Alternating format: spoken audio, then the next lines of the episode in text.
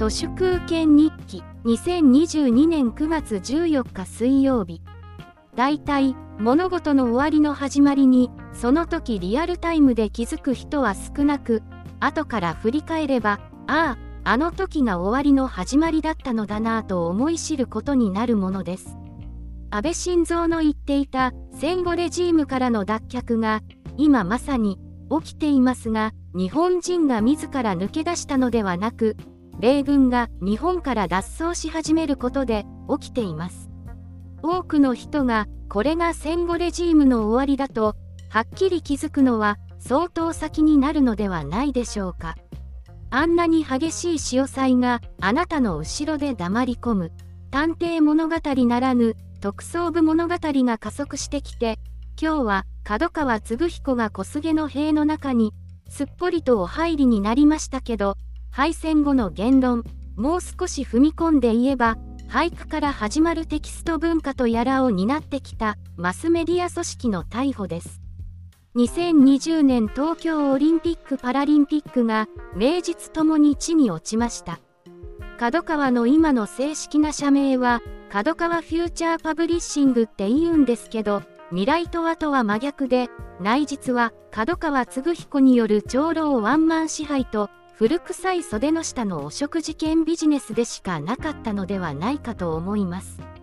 権力は腐敗する。絶対的な権力は絶対に腐敗する。このフレーズが極東の今ここ日本でも古びることなく普遍であることが東京オリンピックを通じて明らかにされつつあります。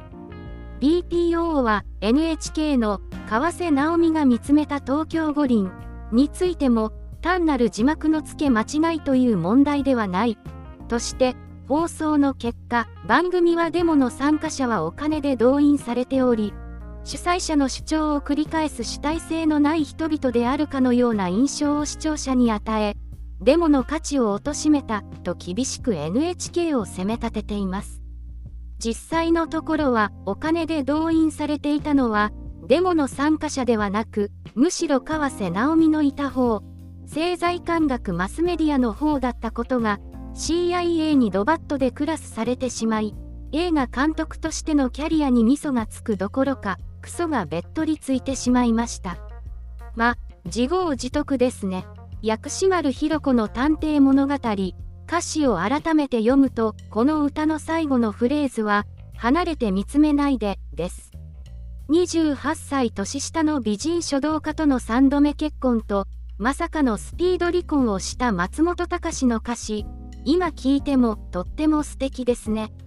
角川文化の時代にどっぷり使って10代を過ごした私としては角川春樹がたかだかコカインくらいで社長をクビにならなかったとしたらそっちのパラレルワールドの方にどうしても思いを馳せてしまいます。